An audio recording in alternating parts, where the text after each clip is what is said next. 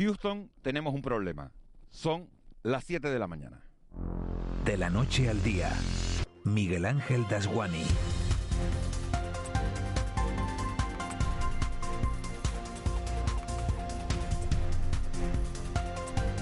¿Qué tal? Buenos días. La decisión del gobierno de España de no prorrogar el estado de alarma en nuestro país hasta que consigamos en dos o tres meses la inmunidad de grupo es lo más irresponsable que uno recuerda de un dirigente político en los últimos 20 o 30 años. Y miren que en este tiempo ha habido absolutamente de todo. Lo que hemos visto este fin de semana en las calles de muchas ciudades con botellones por todos lados y fiestas sin medidas de seguridad es para echarse a temblar. Hasta el alcalde de Madrid ha tenido que salir a aclarar que eso no es la libertad. No es normal que llevemos un año de durísimas restricciones arruinándole la vida a miles de pymes y autónomos con la excusa de que lo primero es la salud y que de la noche a la mañana quienes mandan en la Moncloa se desentiendan de todo y dejen que 17 autonomías se manejen a sus anchas. Eso es dejación de funciones con mayúscula, no cogobernanza. Si a España llega la quinta ola o se dispara de nuevo el número de muertos, el responsable será Pedro Sánchez en primera instancia y en segunda todos los presidentes autonómicos que por un puñado de votos y ante semejante irresponsabilidad le han reído la gracia. Presidentes, unos del PSOE, otros del PP y otros independentistas que han mirado para otro lado y emulando a Pilatos han preferido lavarse las manos que mantener las restricciones tal y como estaban. Cuando digo que el sentido común no entiende de siglas es porque siendo del mismo PSOE que Sánchez, Ángel Víctor Torres sí le puso cabeza al asunto y prorrogó el cordón sanitario al virus, toque de queda, control de la movilidad y limitación de los aforos, que es lo único sensato que se podía hacer a sabiendas de que el Tribunal Superior de Justicia de Canarias, tal y como ha ocurrido, le pudiera afear la conducta. Ese lavado de cara llegó ayer domingo por la tarde. El TCJ hizo su trabajo y dijo que Nanay de la China, que de eso nada, monada, que yo te quiero mucho, pero tú, gobierno, no eres quien para decretar cierres perimetrales o decirle a los ciudadanos hasta qué hora puede estar en la calle sin el amparo de un estado de alarma. Una vuelta de tuerca más en este tortuoso enredo que ahora habrá que dirimir en el Supremo. Lo que nadie podrá reprochar a Torres es que no defendiera el interés ciudadano o que no hiciera lo imposible para que la reactivación económica no sufra más reveses. El sentido común no entiende de siglas y tan irresponsable ha sido Sánchez como Pablo Casado, que ha esperado a que se consumara el disparate de ver a media España en la calle para decirle al presidente en la portada del mundo que si quiere prorrogar la alarma, que puede contar con los votos del PP. Eso no lo convierte en buena persona, más bien dice poco de él porque sabía lo que iba a pasar y si hubiera pensado en los ciudadanos de a pie y no en sus propios intereses, hubiera ofrecido esos votos antes. La cruda realidad es que la vieja política no ha dado la talla y que la nueva está en vías de extinción. Ahora sí podemos decir, Houston, tenemos un problema. De la noche al día, Miguel Ángel Dasguani. 7 y 3, vamos con los titulares que marcan la crónica de este lunes 10 de mayo. Caja 7 te ofrece los titulares del día.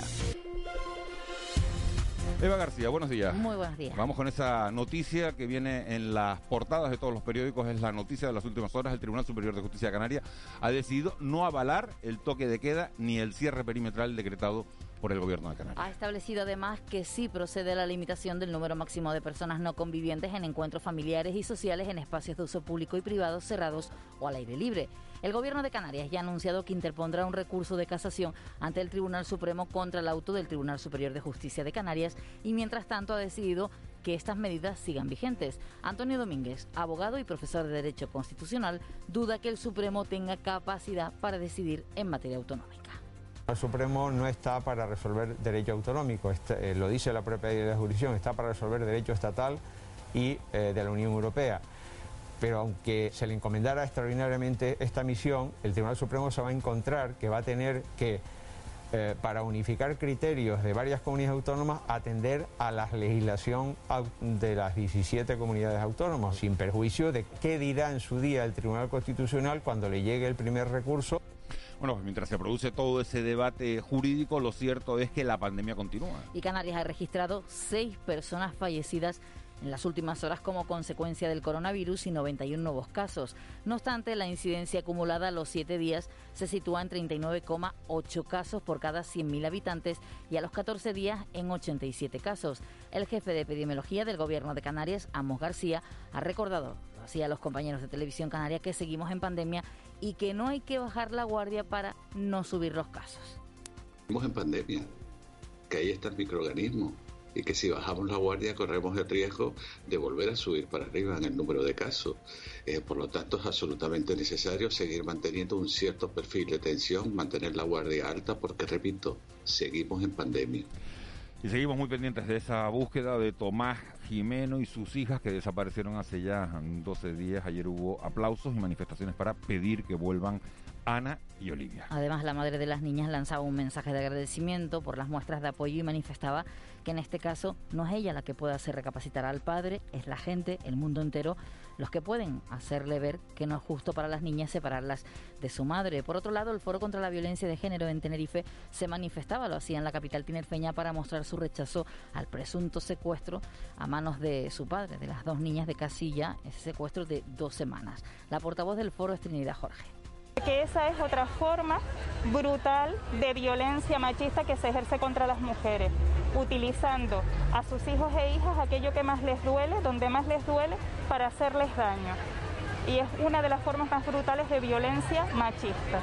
En materia económica hay que decir que los trabajadores del BBVA se concentran en defensa de sus empleos. Comisiones Obreras ha convocado para esta tarde concentraciones en la sede principal del BBVA en las islas en defensa de los empleos en el banco que ha anunciado un expediente de regulación de empleo, un ERE, que supondrá el recorte de 3.798 puestos de trabajo en todo el país. En Canarias el anuncio se traduce en el cierre de 14 oficinas y la salida de un total de 149 empleados, 78 en la provincia de Santa Cruz de Tenerife y 71 en Las Palmas, de los 825 que componen la plantilla actual tras varios ajustes a través de la incentivación de prejubilaciones. Laura León del Pino es la secretaria de Comisiones Obreras en el BBVA. Pues el sueldo y echas a la calle a 3.800 personas. 100.800 personas que son 3.800 familias, 3.800 hipotecas. No sabemos el que se va y después de que estén apuntados los nombres, ya no podemos echar marcha atrás. Entonces, hay que movilizarse ahora. Y terminamos hablando de migración porque hay un frente común entre Grecia y España ante el nuevo pacto sobre migración y asilo. El presidente del gobierno de España, Pedro Sánchez, y el primer ministro de Grecia, Kyriakos Mitsotakis, reforzarán hoy en, en Atenas su frente común ante las negociaciones en la Unión Europea del nuevo pacto sobre migración y asilo. Ambos países rechazan algunos aspectos del pacto de migración y asilo redactado por la Comisión Europea porque consideran que es poco solidario y no incluye una responsabilidad compartida efectiva entre todos sus miembros. de casa con la sonrisa puesta ¿Quieres vivir la vida en plan fácil? Descubre un mundo de ventajas entrando en cajasiete.com barra en plan fácil y da el salto a Caja 7. Salta conmigo, digo salta,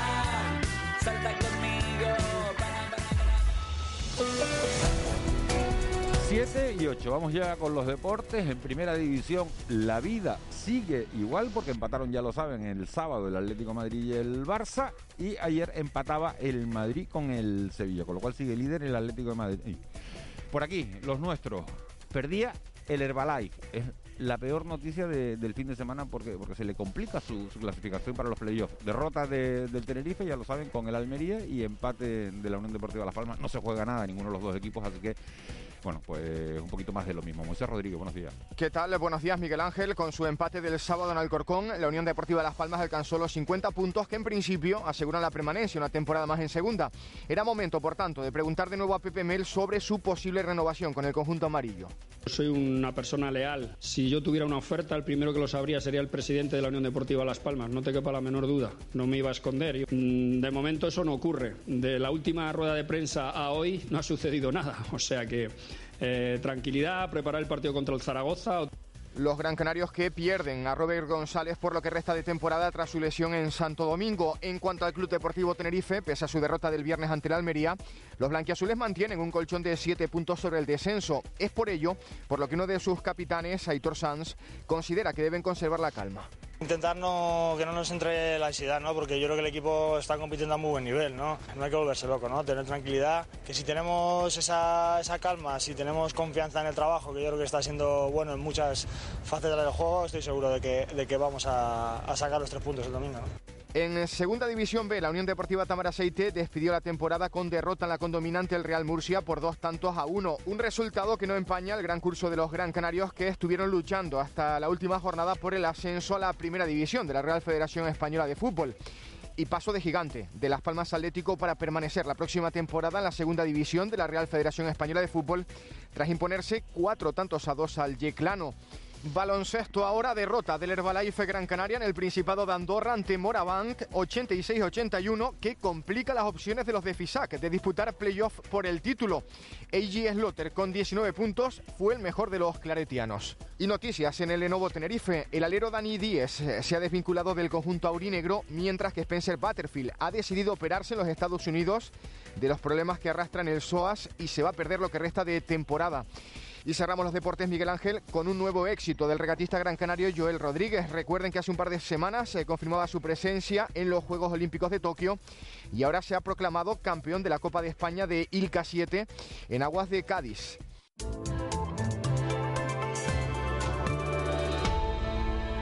7 y 10. Vicky Palma, jefa de meteorología de Radio Televisión Canaria. Buenos días. Buenos días, Miguel Ángel. ¿Cómo amanece la semana? Está a punto de amanecer, ¿no? Pues sí, empezamos la jornada con presencia de nubosidad de tipo bajo, especialmente en la vertiente norte de las islas de mayor relieve. Va a amanecer el cielo mucho más despejado en Lanzarote y Fuerteventura. Tuvimos ayer por la tarde-noche y ya durante la madrugada algunas precipitaciones de carácter débil. Eh, todavía en estas primeras horas de la mañana en algunas zonas nos podemos encontrar algunas gotitas, pero a medida que avance la mañana, pues la probabilidad de precipitaciones desaparecerá por completo. Si queremos sol, lo encontraremos en las cumbres, en las vertientes sur y oeste, en las islas de mayor relieve y a lo largo de todo el día, aunque acabaremos viendo alguna que otra nube en Lanzarote, en Fuerteventura y en La Graciosa.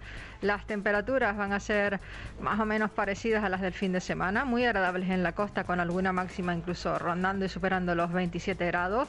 Sopla el alisio, mm, más bien entre flojo moderado durante buena parte del día y esta tarde se intensificará, especialmente en las islas orientales. Y bueno, el que quiera acercarse al mar, a las costas abiertas al norte y al oeste de las islas, puede llegar a oleaje casi todo de mar de fondo y algunas series de olas que van a superar los dos metros de altura. Los que estén mirando el iPhone y vean que esta noche pone que a las 9, a las 10 y a las 11 llueve en Las Palmas de Gran Canaria, en Santa Cruz de Tenerife y en otras islas, esto que no tienen ni idea los del iPhone, ¿no? Hombre, a ver, la, mayor parte de, de, las apps del tiempo pues en principio se basa en determinadas eh, modelos de predicción y... Pero a, ti no, te sale que llueva esta noche, ¿no? Oye, no sé qué pone el móvil, la verdad que yo no lo miro, a mí no me sale, a mí en la predicción no me sale que llueva esta noche. Hasta feo estaría que lo miraras, ¿no? no, no, en principio no, ya la, posibilidad de precipitación esta semana prácticamente ya desaparece, nos visitaban pues los restos de un frente Ayer por la tarde-noche sí que hemos tenido algunas precipitaciones. Durante la madrugada, por ejemplo, el registro más alto se alcanza en la isla de Tenerife, en el municipio de La Victoria, y son 11 litros por metro cuadrado. Es verdad que nos va a quedar una mañana, sobre todo, de cierto tiempo inestable, pero no se esperan precipitaciones ya en las próximas horas eh, y no se esperan tampoco en los próximos días. No es que yo quiera llevar la contraria, ¿eh? Lo sé, lo sé. Yo soy de, yo soy de Vicky Palma, fan de Vicky Palma, tú lo sabes. Vicky, nos hablamos en, en una horita aproximadamente. De acuerdo, buenos días. ¿A qué tienes la tele? A las 8, 8 y 2 minutitos más o menos. Me da tiempo de correr, no te preocupes. Gracias, Vicky, nos hablamos en un ratito. El Contrapunto. Ángeles Arencibia y Juan Manuel Betencur. 7 y 13, tiempo para el análisis. Ángeles Arencillo, buenos días. Muy buenos días. Juan Manuel Betancourt, buenos días. Hola, muy buenos días. ¿Qué tal? Un saludo. Feliz ¿Se, echaron ustedes a la calle a celebrar el, final del, estado de alarma? Porque hay un montón de fotos en los periódicos de, que media España se ha echado a la calle. ¿no? me vas a encontrar en la foto. No te voy a encontrar en la foto. No, no, A ti tampoco, ¿no, Ángeles? No, aparte que aquí, aquí teníamos estado de alarma. Bueno, aquí teníamos no, perdón, teníamos toque de queda. ¿Toque de queda a las 11? Teníamos toque de queda, que, sí, que sigue que sigue estando vigente. Y la península había toque de queda en muchos sitios también, ¿no? Hasta las 12 de la noche, digo. La noticia de... de, o sea, había este estado de alarma, perdón, hasta las 12 de la noche, luego ya se acababa. La noticia de, este lunes, al final, eh, el, gobierno de Canarias decidió ante la finalización del estado de alarma, como todos ustedes saben, decidía el jueves pasado, después de la reunión de su Consejo de Gobierno, publicar en el BOC del viernes que se mantenían las restricciones, se mantenía ese toque de queda a las 11 de la noche y se mantenía, bueno, ese control de la movilidad entre, entre las islas. Pero el Tribunal Superior de Justicia de Canarias, ayer por la tarde, decidía anular o decir que eso no es válido. ¿Les ha sorprendido la noticia? Eh, nos ha sorprendido a mí la decisión. Sí, eh, bueno, un 50% de sorpresa, porque es que eh, podía pasar ambas cosas, ¿no? Tenemos en, antecedentes inmediatos de decisiones de, de, otros tres tribunales superiores que, que en unos casos aprobaron, eh, respaldaron las medidas de los respectivos gobiernos, como en Valencia y en Baleares, y en el caso del Tribunal Vasco, pues dijeron que no, ¿no? No las respaldaron.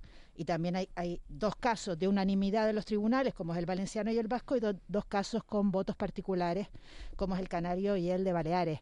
Es decir, eh, que dos de los cinco diputados, de los cinco magistrados que forman la sala, expresaron una opinión contraria a la del resto de de sus compañeros, ¿no? Sorpresa relativa, sorpresa relativa por lo que dice Ángeles, porque la estadística estaba ahí un poco pues repartida y en segundo lugar porque eh, era, era sabido que, esta formulación autonómica de las restricciones, algunas pues pues eh, en conflicto con, con, derechos fundamentales como básicamente la libertad ambulatoria y, el derecho de reunión pues podían ser cuestionadas por, por los tribunales y había algún tipo, algún tipo de advertencia en la esfera judicial en ese sentido. Así que a mí me ha sorprendido un poco eh, la decisión del Tribunal Canario bueno, dice no a, dos cuestiones que son los cierres perimetrales, perimetrales, perdón, libertad ambulatoria y el toque de queda, que también afecta, y, sin embargo mantiene, digamos, la limitación de las, de, las reuniones, ¿no?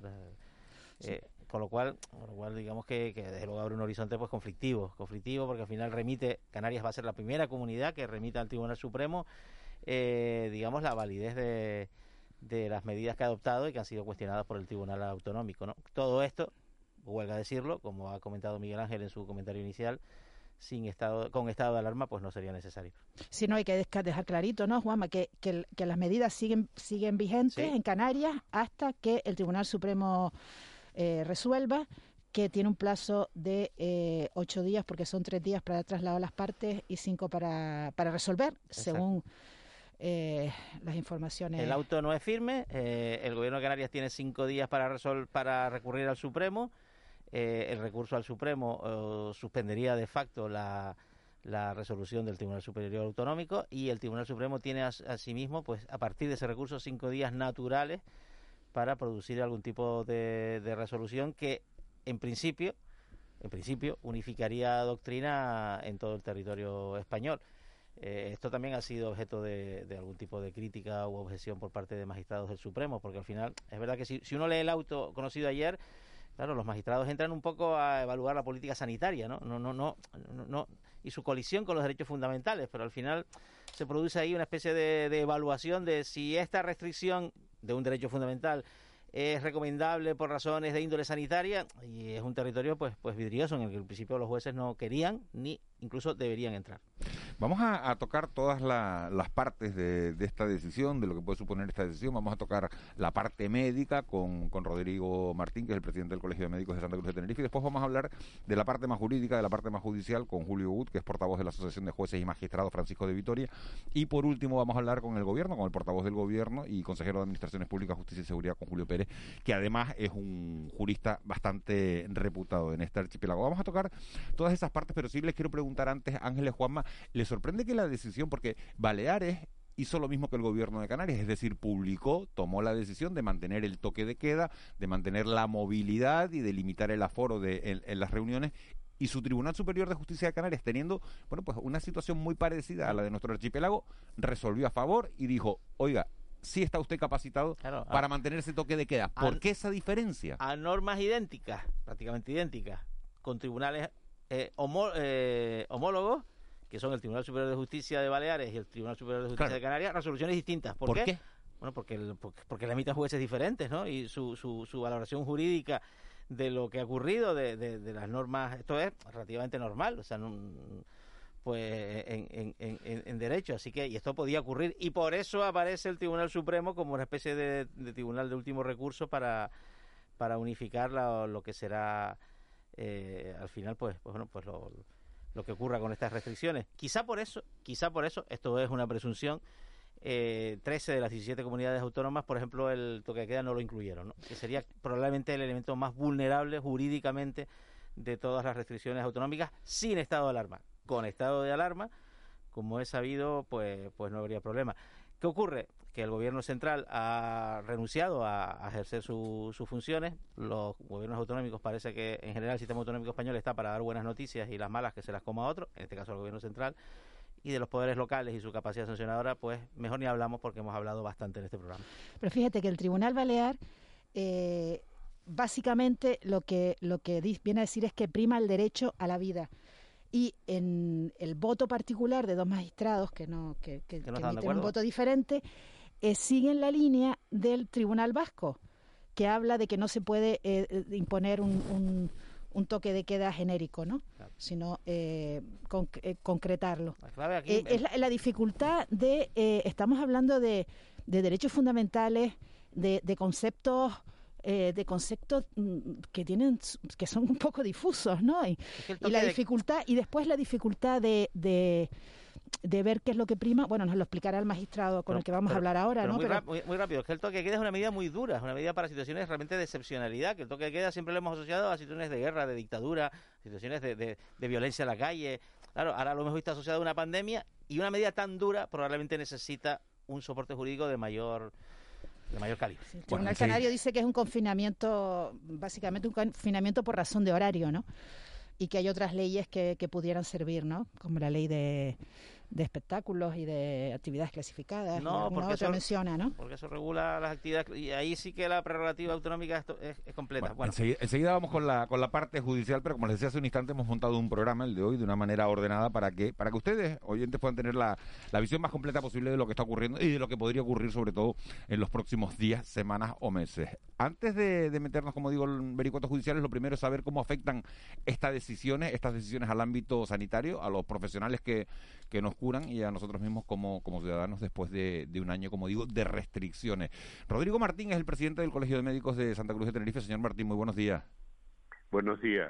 ¿Es, comprensible sanitariamente que el gobierno de España haya decidido poner punto final al estado de alarma con la, con la justificación pública de que un país no puede estar permanentemente en esta situación?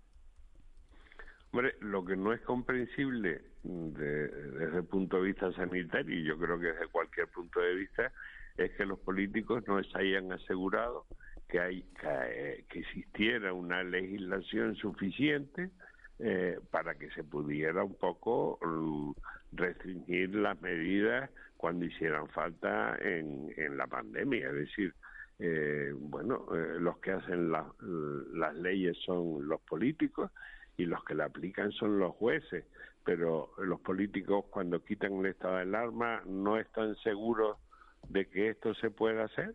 No es el juez al que le corresponde decidir en caso de pandemia, entre otras cosas por el tiempo que se tarda, puede haber cosas que son más urgentes. Es el político el que le, el que le toca hacer las leyes para que se puedan tomar las medidas suficientes y sobre todo con lógica, con lógica, porque hay algunas medidas que desde un punto de vista sanitario no se entienden. O sea, no se entiende que un señor pueda venir a un lugar eh, si viene de turismo de un país exterior y que eh, y, viene un hotel, pero que no pueda venir a casa de un amigo, por poner un ejemplo, eso no, no tiene lógica ninguna. Entonces, leyes y con lógica. El gobierno de Canarias, el señor Martín, se ha mostrado partidario en todo momento de, prorrogar las restricciones por lo menos dos o tres meses más hasta alcanzar esa esa inmunidad de grupo. Eso fue lo que le recomendó su comité asesor y eso fue lo que hizo el pasado jueves para publicarlo en el BOC el viernes. Usted conoce eh, lo que piensan los médicos. ¿Eso es lo que querían los médicos que se siguieran limitando las restricciones o, los médicos pensaban en, en otra cosa? ¿Qué piensan los médicos?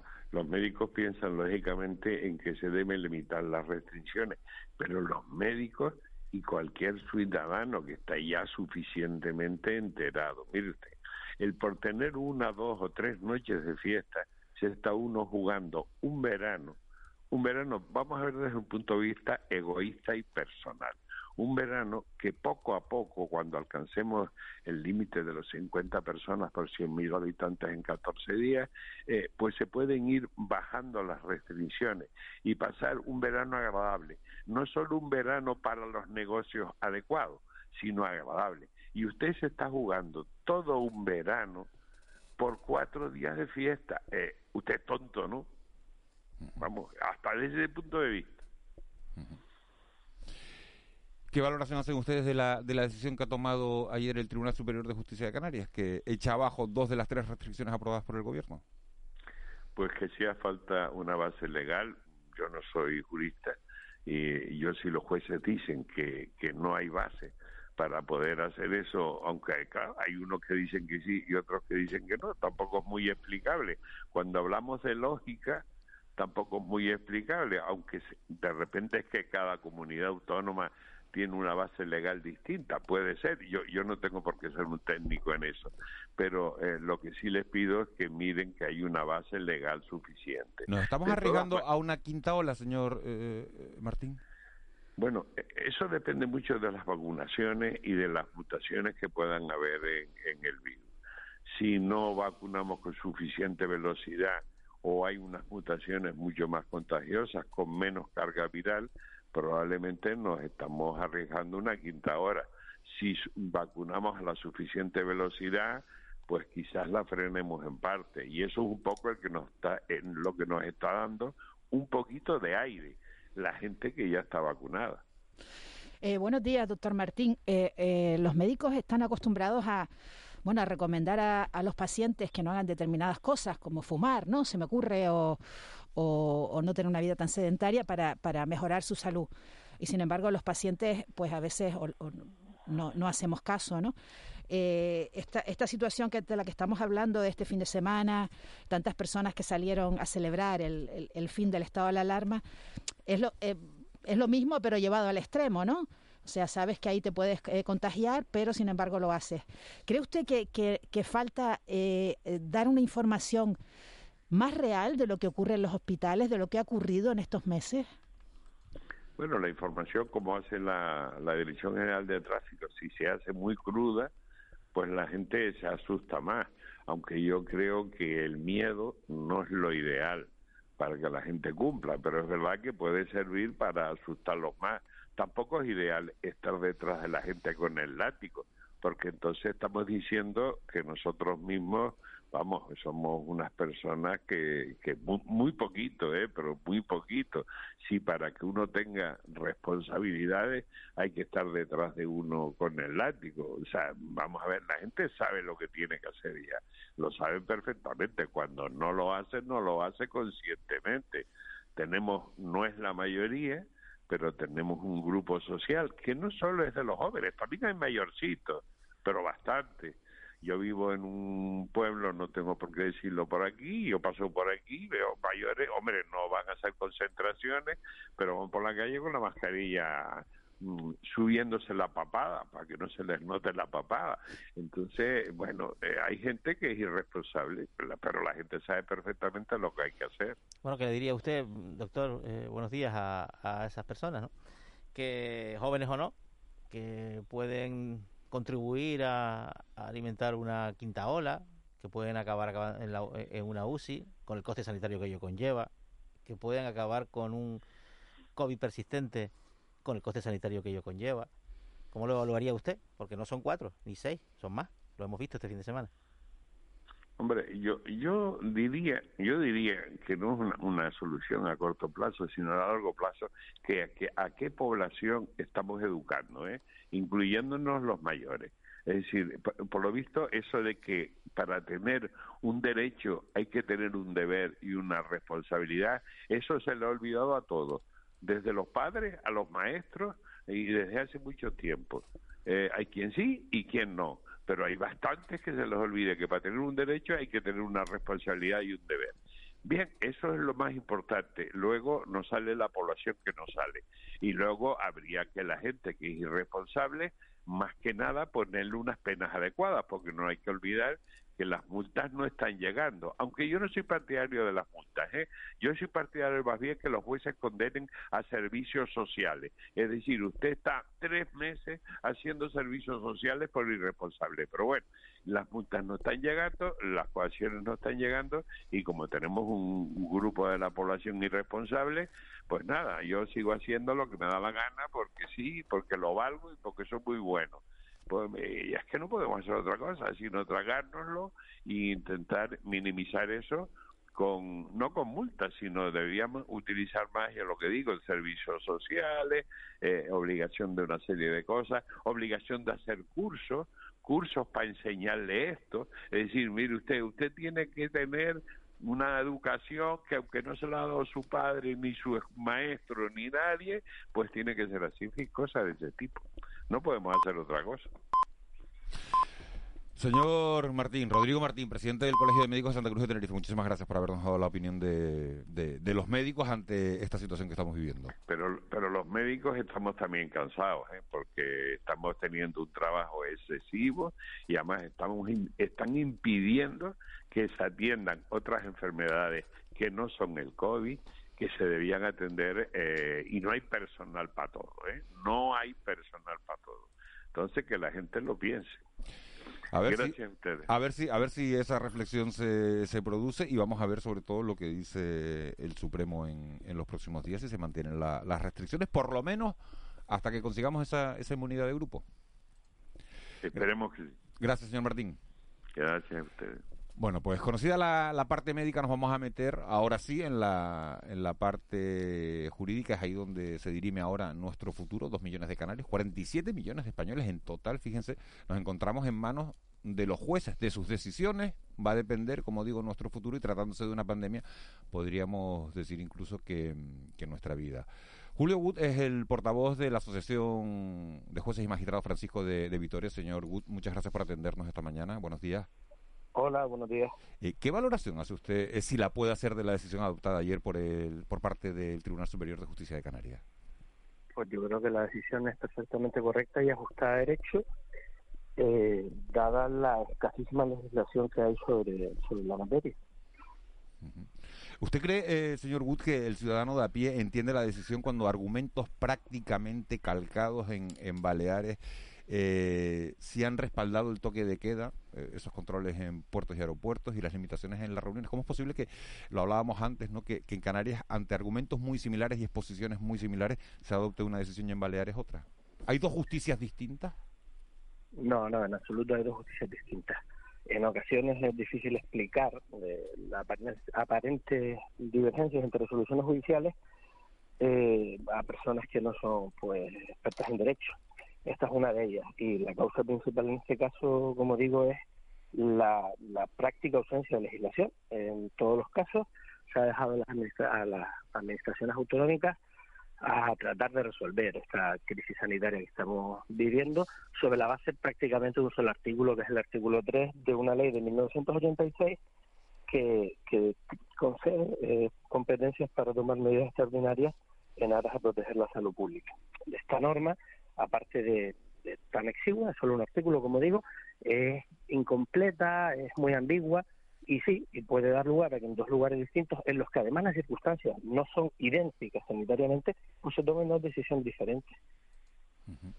El gobierno de Canarias ha, decidido, señor Wood, recurrir la, la, decisión, tal y como se le indicó, que en caso de, bueno, en caso de, de, una resolución negativa por parte del Tribunal Superior, que se recurriera ante, ante el Supremo.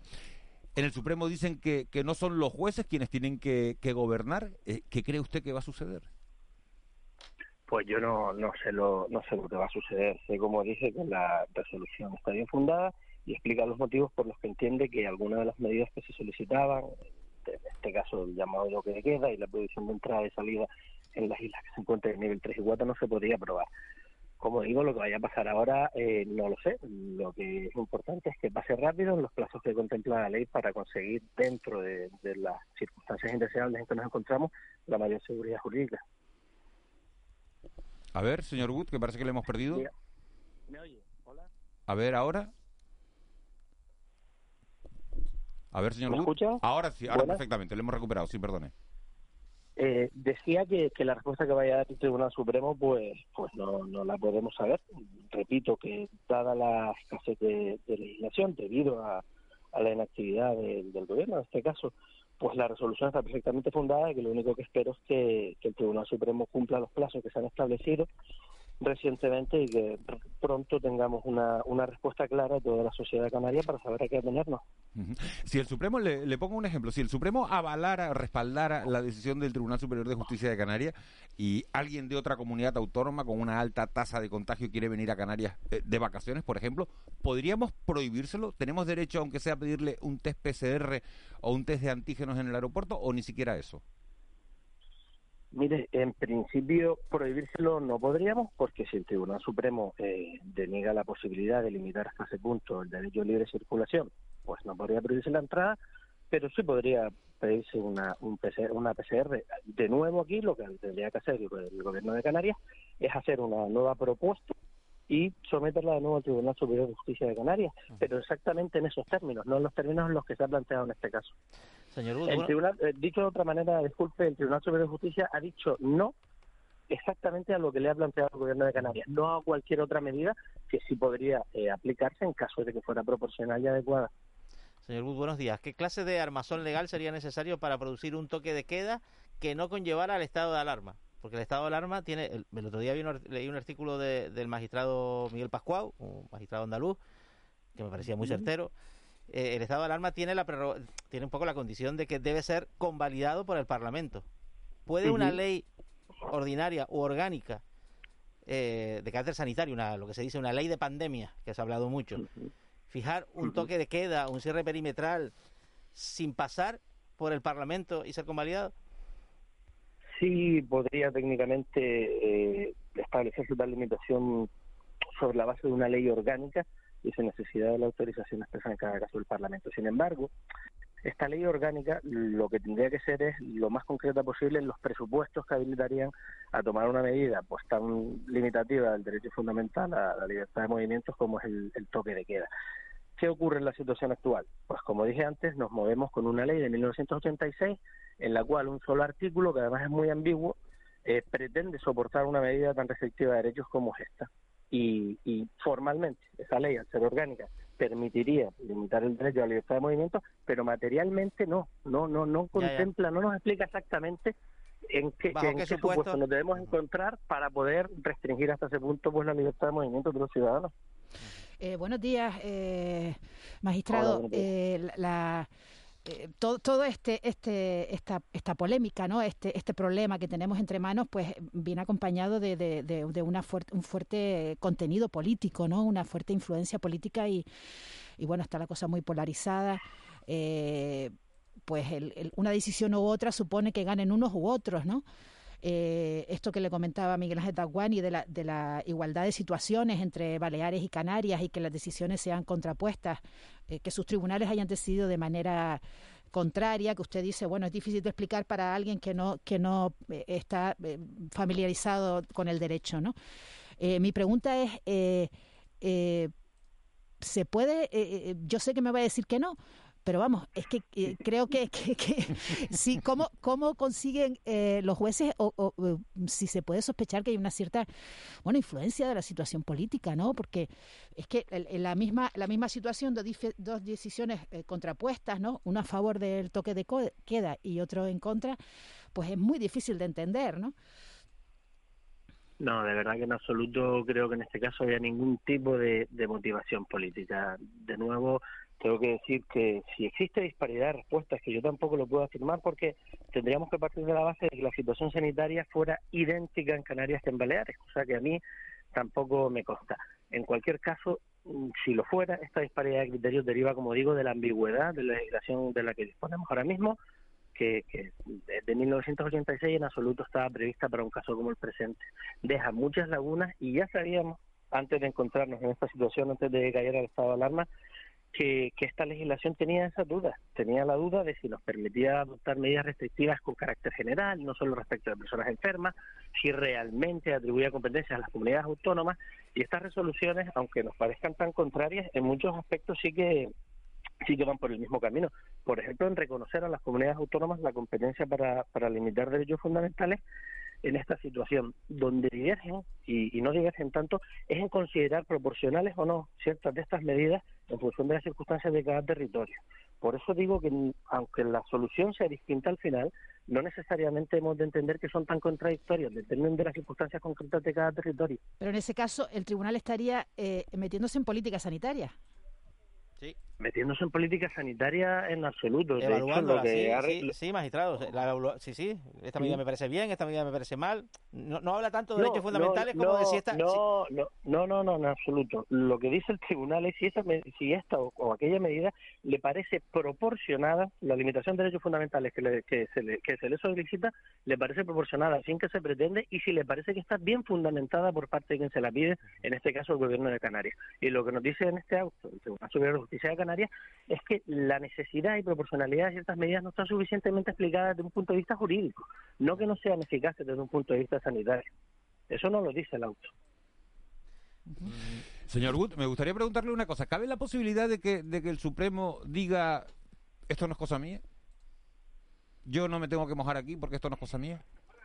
No, en principio el Tribunal Supremo... ¿Tiene que decir algo sí o sí? Sí, sí, sí, sí, sí, dado el recurso que se ha introducido eh, ahora mismo en, la ley de la jurisdicción contenciosa, el Tribunal Supremo tendrá que resolver. eh, señor Wood, ¿por qué, ¿por qué ningún tribunal ha planteado una cuestión de inconstitucionalidad? Porque parece como un ejemplo de libro, para que el tribunal diga, oiga, aquí se están vulnerando derechos fundamentales, no lo sé, se lo voy a pasar al constitucional, que es quien tiene que dirimir esta cuestión. Hombre, la verdad que no puedo decir por qué este voto tribunal que le ha tenido que aplicar no, no lo ha planteado. Entenderán que, que realmente se plantea una cuestión de inconstitucionalidad cuando se considera que un artículo concreto de una ley es contrario a la Constitución. Y en este caso lo que pasa es que esa normativa es insuficiente, es ambigua, pero no necesariamente está en contradicción con la Constitución.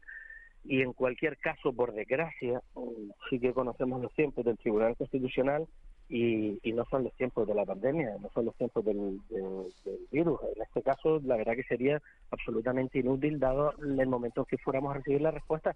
Todavía los dos eh, los dos recursos en contra de los dos estados de alarma no tenemos noticia de ellos. Señor Wood, Julio Wood, portavoz de uno de los portavoces de la Asociación de Jueces y Magistrados Francisco Vitoria, muchísimas gracias por haber estado con nosotros y por habernos aclarado esta, estas dudas jurídicas. Muchas gracias a ustedes. Buenos días. Buenos días. 7 y 41. Hemos conocido la parte de los médicos, la parte de, de, los jueces, esta, estas declaraciones de Julio Gut. Y nos vamos a la parte que nos falta, a la parte del gobierno. Tenemos comunicación con Julio Pérez, que es el consejero de Administraciones Públicas, Justicia y Seguridad, además de portavoz del gobierno y además de reputado jurista de, de formación. Señor Pérez, muy buenos días. Gracias por atendernos de verdad esta mañana. Muchas gracias, buenos días, saludos a ustedes. Eh, ¿Entiende usted, eh, señor Pérez, como jurista, como miembro del gobierno, la decisión adoptada ayer por el Tribunal Superior de Justicia de Canarias y qué valoración hace?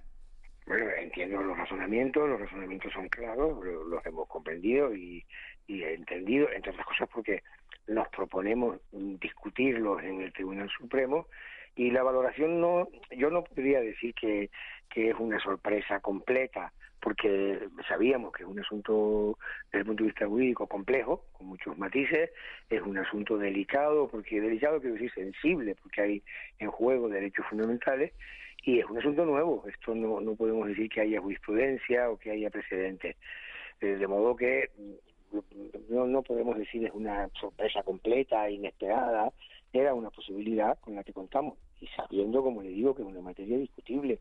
Es incluso discutible y polémico si las medidas se pueden mantener estos días hasta que se pronuncie el Tribunal Supremo. Nosotros en un primer análisis hemos creído que sí y ayer, por tanto, las hemos mantenido porque nos ha parecido que, para la población era mejor. Pero si nuestros servicios jurídicos nos dicen que hay que levantarla, porque el gobierno se reunirá, eh, lo lo, lo hará. Por tanto, esa es mi valoración, eh, no del todo inesperado, argumentos que, que entendemos, que son comprensibles, se, expresan con claridad en la, en la decisión judicial y voluntad de trasladar el debate jurídico al Tribunal Supremo, porque la ley dice que se ha establecido un cauce para que el Supremo unifique los criterios de distintas comunidades. Quizá, para acabar, llama la atención, pero eso se le llama la atención al jurista y al profano, que ante hechos muy parecidos, pues tengamos resoluciones tan distintas, ¿no? Bilbao, Canarias, Valencia, Baleares. Claro, es que eso le iba a preguntar por la situación de Baleares, que eh, en situaciones muy similares, dos archipiélagos, más o menos con los mismos argumentos, el Tribunal Superior de Justicia de Baleares decreta una cosa, eh, resuelve una cosa y, y el de Canarias otra. Sí, en los dos casos con votos particulares. En términos futbolísticos diríamos 3 a 2, ¿no? En ambos casos con tres magistrados que tienen un criterio y dos magistrados que tienen otro. Y en ambos casos con opiniones del fiscal que también son distintas. Eh, apoya unas medidas, pero otras discrepan. Ahí está también el caso de Valencia, en el que no ha habido eh, votos particulares y se ha decidido aprobar o autorizar la resolución que dictó la consejera de Sanidad, se ha aprobado enteramente. Bueno, enteramente no, corrijo. En Valencia lo que se ha hecho es aprobarlo, pero se ha limitado el tiempo. Se le ha, se le ha dicho al gobierno que las medidas, al gobierno, al gobierno valenciano, a la Generalidad, que se le aprueban las medidas, pero por menos tiempo del que se había pedido. De manera que eso llama la atención, pero como le digo, es propio de la materia el que resulte difícil y, en el que en la que hacer pronósticos es inseguro. Me gustaría preguntarle una cosa, señor Pérez, porque usted se mueve en el ámbito político y, y también en, en, el ámbito judicial por profesión, ¿no? Por, por su por su carrera como, sí. como como abogado. Los jueces han dicho que los políticos son los que tienen que tomar las decisiones, que ellos no están para gobernar. Y, bueno, eso es verdad, eso, eso es cierto, eso, aquí eso no, lo, no, no, lo dice el, el auto, ¿eh? el auto no dice no, eso. No, no, no, no, no, le estoy preguntando por otro asunto, lo han dicho algunos magistrados, ¿no? Sí, algunos magistrados, claro, los, la, los tribunales revisan la actuación de, la, de, los, de los poderes públicos, la controlan, la someten a escrutinio y rectifican y revocan lo que está mal, pero a partir de ese mecanismo deciden las autoridades y los tribunales de justicia lo revisan. ¿no? Pero eso no lo dice nuestro auto. Nuestro auto lo que dice es, en, en el cierre perimetral, lo que dice es que, bueno, resumiendo, porque si no se alarga mi respuesta, dice que eh, las medidas invaden espacios reservados a derechos fundamentales, básicamente la libertad de movimiento, y al tribunal le parece que la justificación que ha dado el gobierno no es suficiente. Se encuentra que no y lo dice además con bastante claridad. Es un lenguaje muy muy comprensible, ¿no? Dice lo que es peligroso de día no va a ser más peligroso porque sea de noche y lo que es inocuo de día no deja de serlo de noche. Bueno, salud pública opina de otra manera, opina que en la noche hay más posibilidades de producir contagios. ¿no? El tribunal nos dice, ¿tienen ustedes otros mecanismos? Uh, ha validado, por ejemplo, la reducción del número de personas y el tribunal nos dice, con esa medida, la de limitar el número de personas en encuentros y otras medidas, prohibir botellones, cerrar los bares, y, si no hay nada cerrado, abierto, perdón, dice el tribunal, más o menos, ¿no? y los que salgan tienen que salir pues de, de cuatro en cuatro, o de seis en seis o de diez en diez, dependiendo de la isla, pues entonces se puede reducir mucho el riesgo y no hay que recurrir a lo que el tribunal bueno, llama un confinamiento nocturno que cree que es anticonstitucional. ¿no? Eh, bu buenos días, eh, señor buenos días. Pérez. Eh, ¿Cuál es el plan B? Si el Supremo el nos dice el que no. Supremo. Ah, si el Supremo nos dice que no. Sí. Bueno, el plan B en ese caso es intentar que con medidas complementarias, como dice el tribunal, se consiga el mismo objetivo. Lo importante es que nosotros los niveles de contagio no vuelvan a subir. Ahora tenemos una cifra estupenda. Vamos, estupenda no es nada en la pandemia, pero francamente positiva en comparación con las que teníamos. Las medidas de este tipo que hemos adoptado en agosto del año pasado, en Navidades, en enero, en distintas islas, dieron resultados. Si no podemos hacerlas porque se considera que no tienen respaldo legal, que no van, eh, no están amparadas por la Constitución, tendremos que tomar otras medidas alternativas. Ese es el plan B. Estas que nos está señalando el tribunal, limitar completamente las actividades que puedan desarrollarse de noche, ser muy estrictos en el control del número de personas que están en, la noche por la noche por la calle. ¿no? Y en cuanto al cierre perimetral, pues le voy a decir lo que pienso con toda claridad. Yo espero que nunca volvamos a tener islas en nivel 3 y 4. Por lo tanto, yo espero que esa medida, que solo se ha aplicado eh, en una parte del tiempo, pues no sea necesaria en lo que nos queda de pandemia porque la vacunación avanza. ¿no? Por lo tanto, el plan B es llegar al mismo resultado con otro tipo de medidas. Ese es el plan B. Si nos dice, si el Supremo nos dice que no, que eso no lo, no lo sabemos aún, ¿no? Eh, consejero, ¿no, ¿no le parece llamativo, buenos días, antes que nada, ¿no le parece buenos llamativo días. el hecho de que, eh, por ejemplo, respecto al toque de queda, el, el, el auto es verdad que analiza y cuestiona las decisiones de, de, la Dirección General de Salud Pública, ya no tanto desde el punto de vista de los derechos fundamentales, sino de la propia eficacia de la medida? Sí, Es llamativo, sí. En la Dirección de Salud Pública, en un informe que yo creo que es muy claro y que deberíamos divulgar, porque no es secreto, dice que el confinamiento nocturno, como lo llama el tribunal, el toque de queda, en unión de otras medidas, dice, eh, se ha revelado como efectivo. Que el, hecho de que por la noche nadie salga de su casa, unido a otras medidas, revela un estudio concreto hecho en Francia y sobre todo eh, pone cuadros temporales y dice, cuando hemos aplicado el toque de queda, los contagios han bajado. Es verdad, es llamativo que eh, eso se considere insuficiente, pero hay que pensar, eh, Juan Manuel, que no se trata de una insuficiencia absoluta. El tribunal no dice, eso no es argumento. El tribunal lo que dice es, con ese argumento no basta, no es suficiente para rebasar el derecho fundamental a que yo me muevo por donde me da la gana. No, no es que digan no, no, no hay argumentos, sino hay una palabra que está por ahí en todos los autos de estos días, que es si está o no está suficientemente justificado, ¿no? Pero sí, hay efectivamente llamativo que, los informes de salud pública pues hayan parecido que no son suficientes para justificar estas medidas. Hay otras que sí se han validado, se nos ha validado el número, la limitación del número de personas y eso es muy importante también, ¿no? Por tanto, lo que realmente se, desaparece del panorama o desaparecería es el toque de queda. Eso es el, mecanismo eh, que... Es, llamativo también, consejero, que 13 de las 17 comunidades autónomas no establecieron toque de queda. Quizás porque sus gobiernos pensaron que era, digamos, el eslabón más débil de, de esta cadena de restricciones desde el punto de vista del derecho constitucional. Puede ser, yo eso no lo sé porque había que preguntar consejero por consejero. De todas maneras, si ve las, medidas adoptadas por las comunidades, en algunas se anuncian toques de queda si se rebasan cierto número de, cierto número de, contagios. Hay comunidades, y yo no he leído esto mal, en donde se anuncia, que en ese caso se iría al, tribunal, ¿no? que si se pasa de cierto número de contagios, entonces se adoptarían medidas complementarias.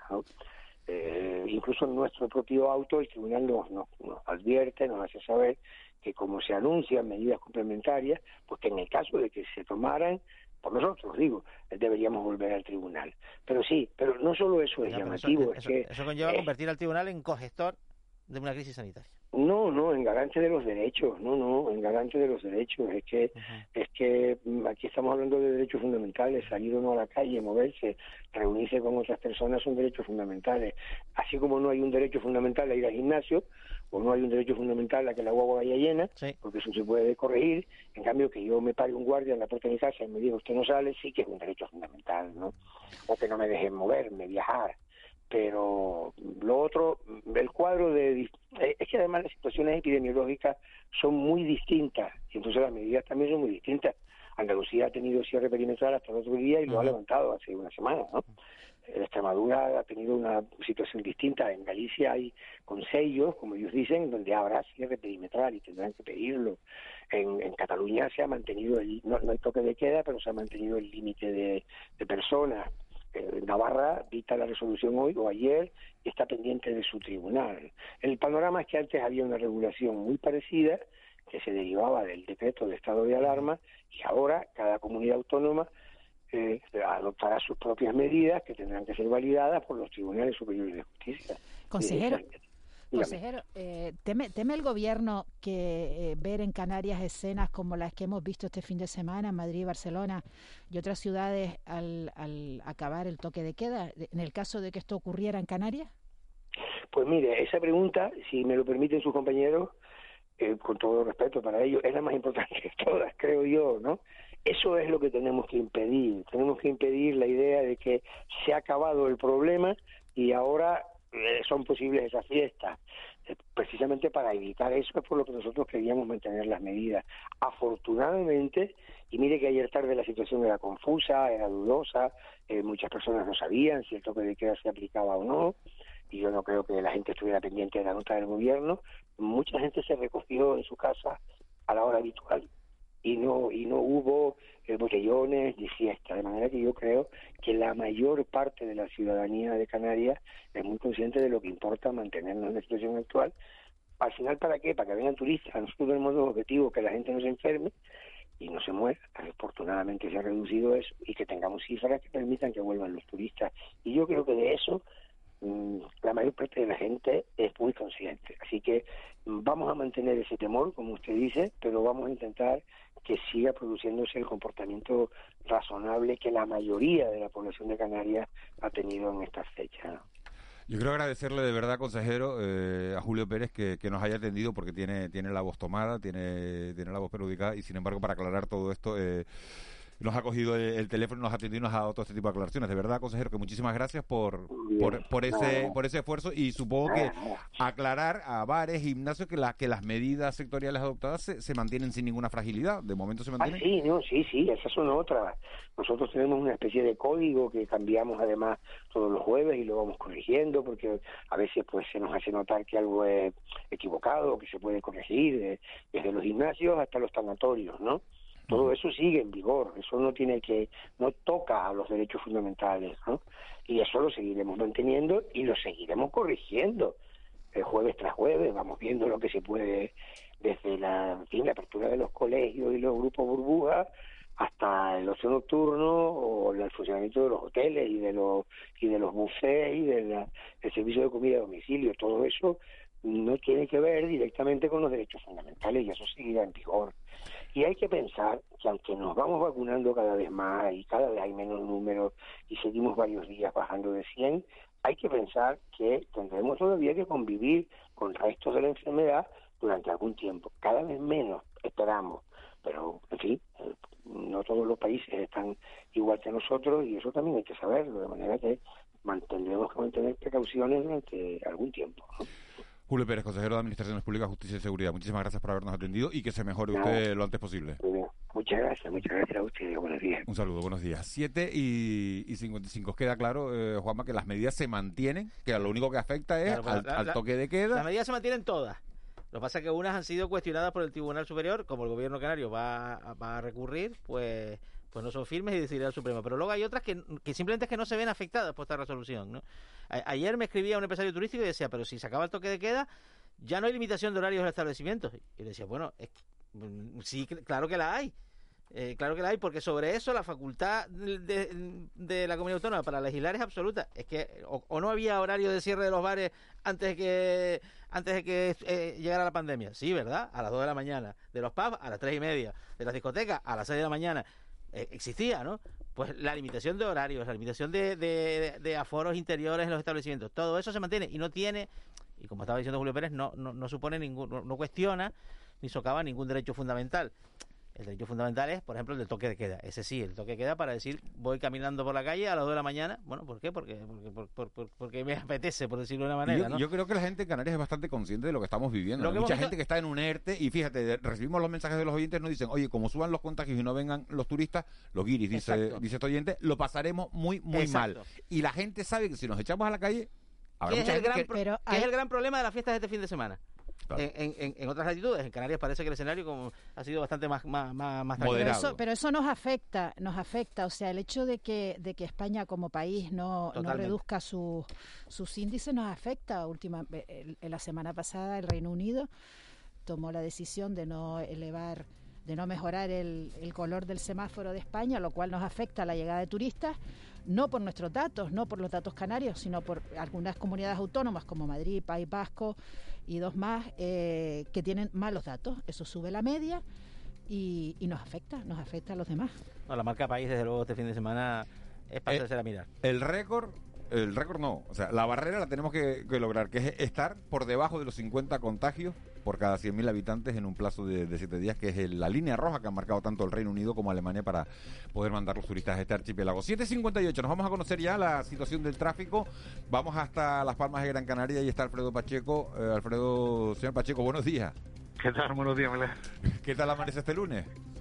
Pues mira, aquí un poco mojada las calles, parece que anoche cayó un rocío y bueno, cuanto al tráfico, lo, normal, ¿no? Los accesos al túnel de Julio Luengo desde la circunvalación y, el acceso de la S2 por el norte. Tenemos un poco de tráfico también en, los accesos a la zona industrial de Mier Bajo. Y así en las vías interiores, Tomás Morales parece que hoy tiene un poquito más de tráfico de lo normal. ¿Y mañana cómo van a llevar ustedes esto del cambio, no? ¿A 30 kilómetros por hora en la ciudad? todavía estamos en ello. Todavía están en ello, ¿no? Adaptando y pintando. bueno, ustedes, no pintan, ustedes con, la libreta en la mano, ¿no? nosotros va a informar. Primero va a informar. a informar, a informar. sí, sí, sí. Alfredo Pacheco, muchísimas gracias. Venga, buen día. Buen día. 7 y 58. Ya lo saben ustedes que mañana entra en vigor esa nueva normativa que se puede circular a 20 kilómetros por hora en la ciudad cuando la, cuando la vía es de una única dirección y la calzada está al mismo ras que la, que la acera, ahí es a 20 kilómetros por hora. Si hay distinto nivel entre la acera y la, y la calzada, 30 kilómetros y, y es solo una dirección, 30 kilómetros por hora. Y si hay dos carriles, entonces sí se puede ir, como hasta ahora, a 50 kilómetros por hora. Esa normativa entra mañana en todas las ciudades españolas. 7.59, nos vamos con el boletín de las 8 de la mañana, que ya lo tiene preparado Marlene Menezes. Y justo a la vuelta nos vamos a meter en nuestra entrevista del día, nuestro desayuno, que hoy va a ser con el consejero de Transición Ecológica, Lucha contra el Cambio Climático y Planificación Territorial del Gobierno de Canarias, con José Antonio Balbuena. Eso va a ser justo a la vuelta del boletín informativo. Recuerden que tienen un teléfono 638-917-993, 638-917-993, para contarnos cualquier cosa que les apetezca.